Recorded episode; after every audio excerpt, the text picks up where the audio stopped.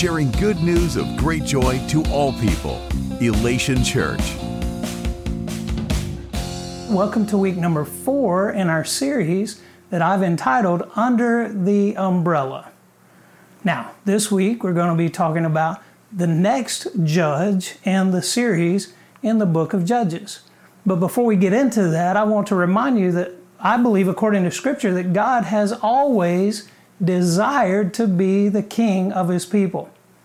And when God's people honor him and acknowledge him as king and Lord, then God's people can live under an umbrella of his blessing, of his provision, and of his protection. And I believe that's constant throughout Scripture. Proverbs 18:10 tells us the name of the Lord is a strong tower, a strong fortress, and the godly, the righteous, run to him and are safe. Well, God's names let us know who He is and what He wants to do for us. In the Bible, we find out that He is El Shaddai, He is the Almighty God. He is able to completely nourish us, satisfy us, and supply everything we need. He is Yahweh Jireh. He is the Lord our provider. He's Yahweh Ra. He is our Lord, the good shepherd. And a good shepherd cares for his sheep. He is Yahweh Nissi. He is the Lord, our banner of identity and our banner of victory.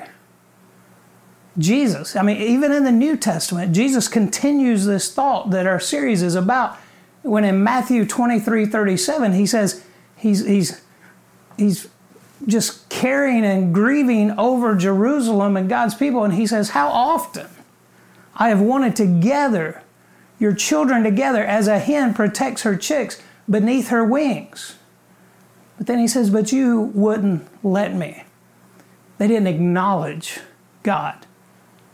They didn't acknowledge Him. They didn't respect Him. They didn't receive everything that He wanted to do for them and everything He wanted to be for them.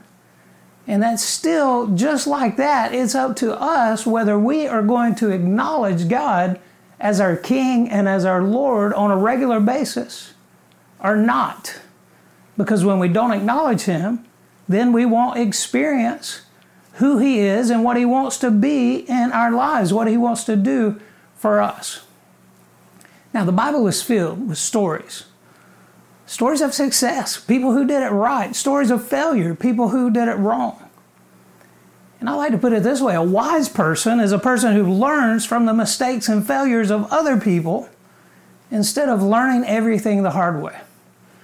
And I know if you're like me, you've learned a lot of things in your life the hard way, but I believe we can look to God's Word and stand in the wisdom by looking at the failures and standing in wisdom and not making the same mistakes in our lives. The book of Judges, it's a historical account of God's people from the time that they came to the promised land until the time of the kings. And generation after generation, we see that God's people turned away from God. And then they would come to their senses and turn back to God. And then God would raise up a deliverer from among them.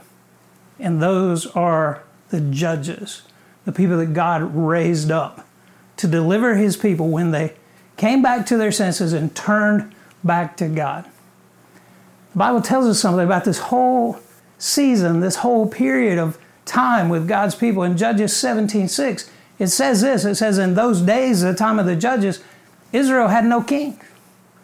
And all the people did whatever seemed right in their own eyes. And we're not supposed to live by what seems right in our own eyes. The Bible tells us in Proverbs that there's a way that seems right, but the end is death and destruction. So, that's the way God's people are living. They didn't honor God as king, they just lived by what felt right, by what seemed right. If it feels good, do it. And that will lead us, that will lead them. It did lead them, and it will lead us. I can't say both of those at the exact same time like I just tried to. It led them, and it will lead us to a bad place. And that's the story of the book of Judges. Now, we've looked at three judges so far, unlikely heroes, people that we wouldn't have picked to lead in a military campaign. I mean, Othniel was 75 years old. He would be not the person to be out in the front with the sword leading the charge in our generation, in our day, because he would be retired, moved to Florida. Then we looked at Ehud. Ehud, the Bible says, was a left handed man, but the language technically tells us that his right hand was closed up. So we can most likely understand that he was handicapped. Something was wrong with his right hand where he couldn't use it. So we wouldn't pick a handicapped person to lead in a physical battle, right? And then last week we looked at Shamgar. Not a warrior, he was a farmer. And he defeated all of those Philistines with an ox goad, just a regular farm utensil, and they had shields and spears and swords and horses.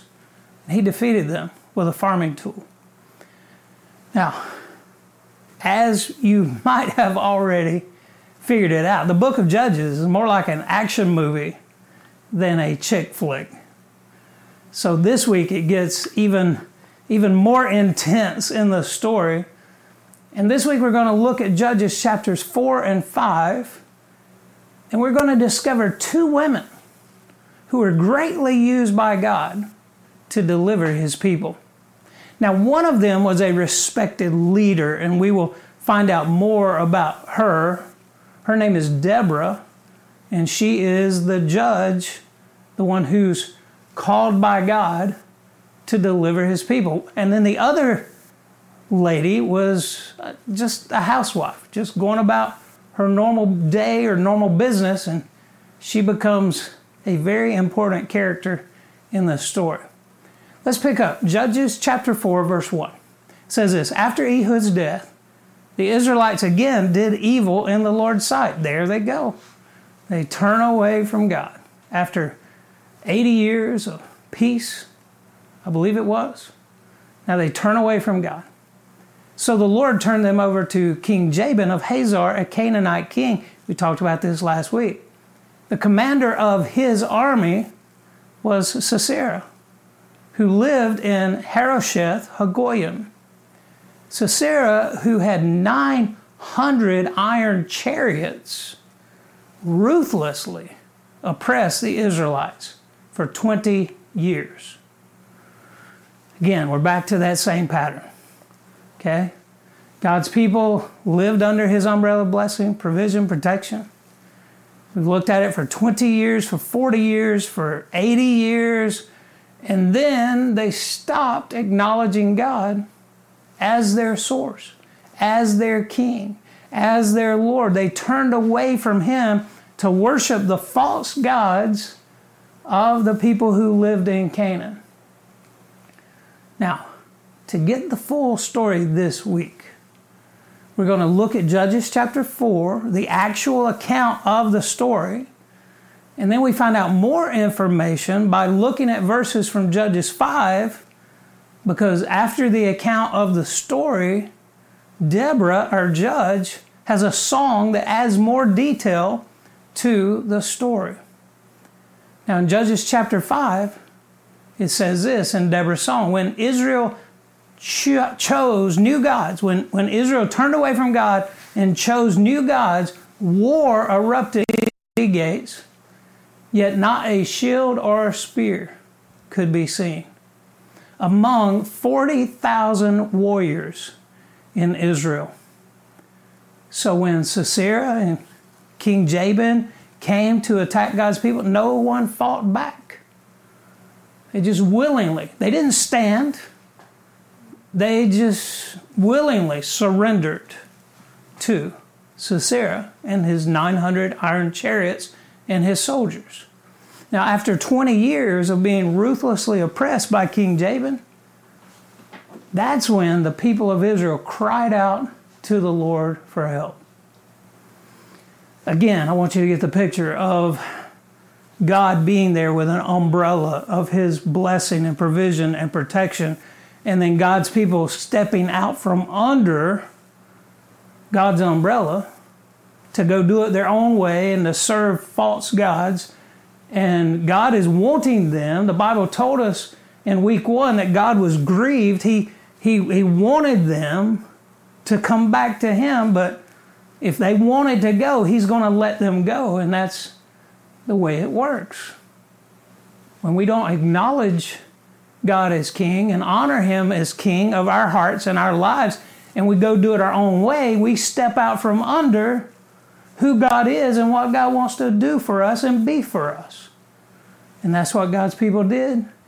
And the whole time, He's there patiently waiting and watching and wanting His people to turn back to Him. And when they turn back to Him, they're immediately restored, and He sends a deliverer to help. He empowers people from among them to lead them to victory and to a time of peace and blessing. Now, in verse 4, it goes on to say Deborah, the wife of Lapidoth, was a prophet who was judging Israel at that time. She would sit under the palm of Deborah between Ramah and Bethel in the hill country of Ephraim, and the Israelites would go to her for judgment. So I want you to get a picture of this. Deborah honored God, worshiped God, was in regular communication with God. And all of God's people recognized that Deborah had a heart after God. And when they ran into situations or troubles, they would run to Deborah. If they needed advice, if they wanted spiritual advice, they would go to Deborah, and Deborah would talk with God and then give them what God said. She was a prophet, of one who was connected to God, hearing God, and speaking what God told her to speak. So everybody recognized it. Even though they were worshiping false gods, they knew Deborah was in contact with Yahweh. And anytime they needed something, they'd run to her. Now, they wasn't acknowledging God, they were acknowledging that she was a prophet. In verse 6, we find that Deborah gets a word from God.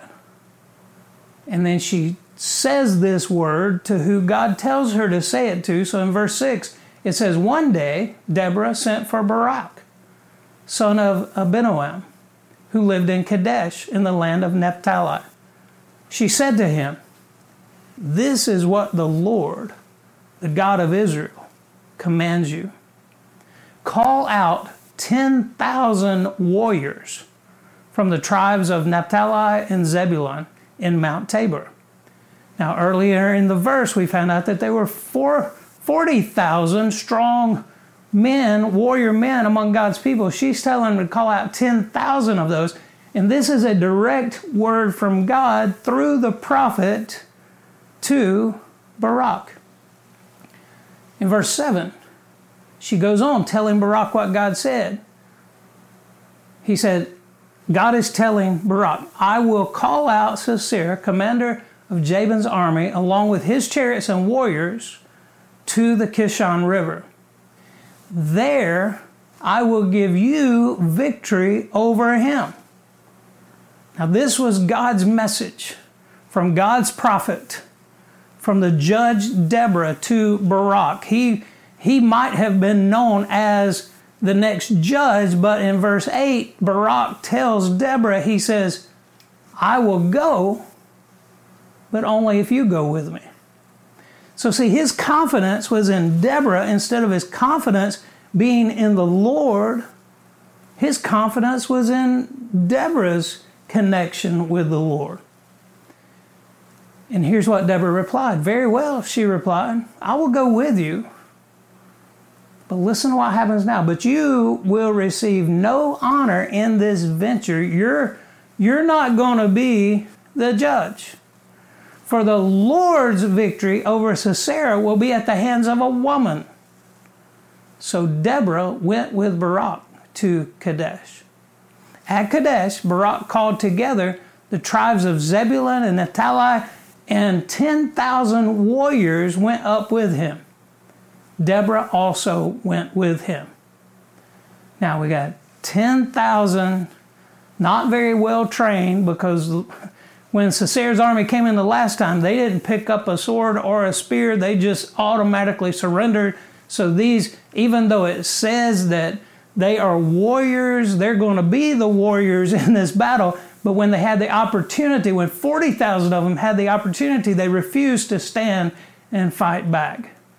But he got 10,000 ill equipped men to volunteer to rise up against a highly trained, generously equipped army with 900 iron chariots who had been oppressing them on a regular basis for 20 years. Now let's go back to Judges 4 and let's look at the story there. Judges 4, verse 12. When Sisera was told that Barak, son of Abinoam, had gone up to Mount Tabor, he called for all 900 of his iron chariots and all his warriors and they marched from Harosheth Hagoyim to the Kishon River. When Deborah said to Barak, Get ready, this is the day. The Lord will give you victory over Sisera, for the Lord is marching ahead of you. So Barak led his 10,000 warriors down the slopes of Mount Tabor into battle. When Barak attacked, the Lord threw Sisera and all his chariots and warriors into a panic. Sisera leaped down from his chariot and escaped on foot. I mean, he, he just ran away like a big chicken. I mean, the Bible doesn't say that, but that, we can say that. He, he panicked and ran away. Now let's go back to Judges chapter 5, verses 4 and 5, as we piece the story together from Deborah's song and from the account of what took place. Here's what it said Lord, when you set out from Mount Seir and marched across the fields of Edom, the earth trembled, and the cloudy skies poured down rain.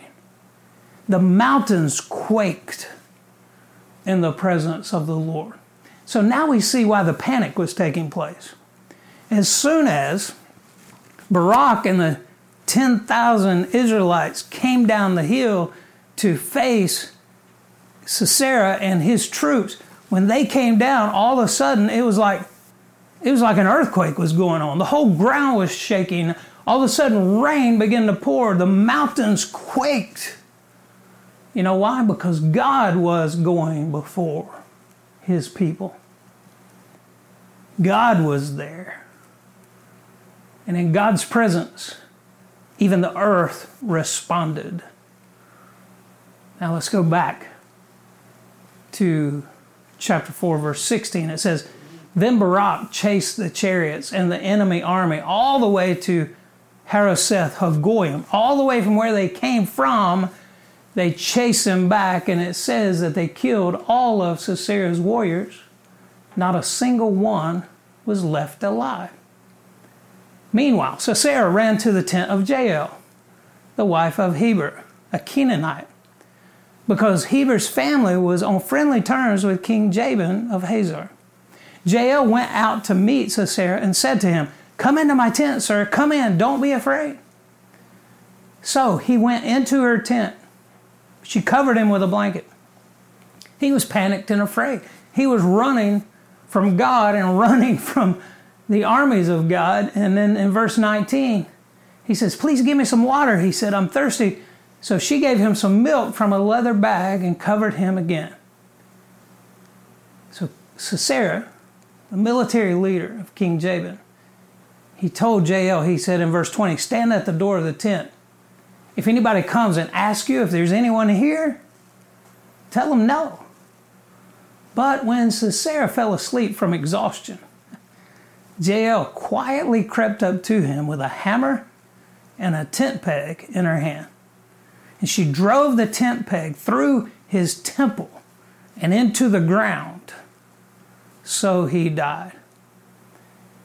And just like Deborah said, Barak, since you are too afraid to obey God's instructions because you trust me as God's prophet more than you trust God and what God has said, unless I come along, you're not going to get the credit for the victory. And God used an ordinary housewife, Jael, to defeat Sisera, the mighty general of King Jabin's army. Now, what can we learn from this story? What can, what can we learn from this? Well, favorite verse of many people is Proverbs 3 5 and 6. And it tells us this Trust in the Lord with all your heart. Do not depend on your own understanding. Seek His will, seek the Lord's will in all you do, and He will show you which path to take.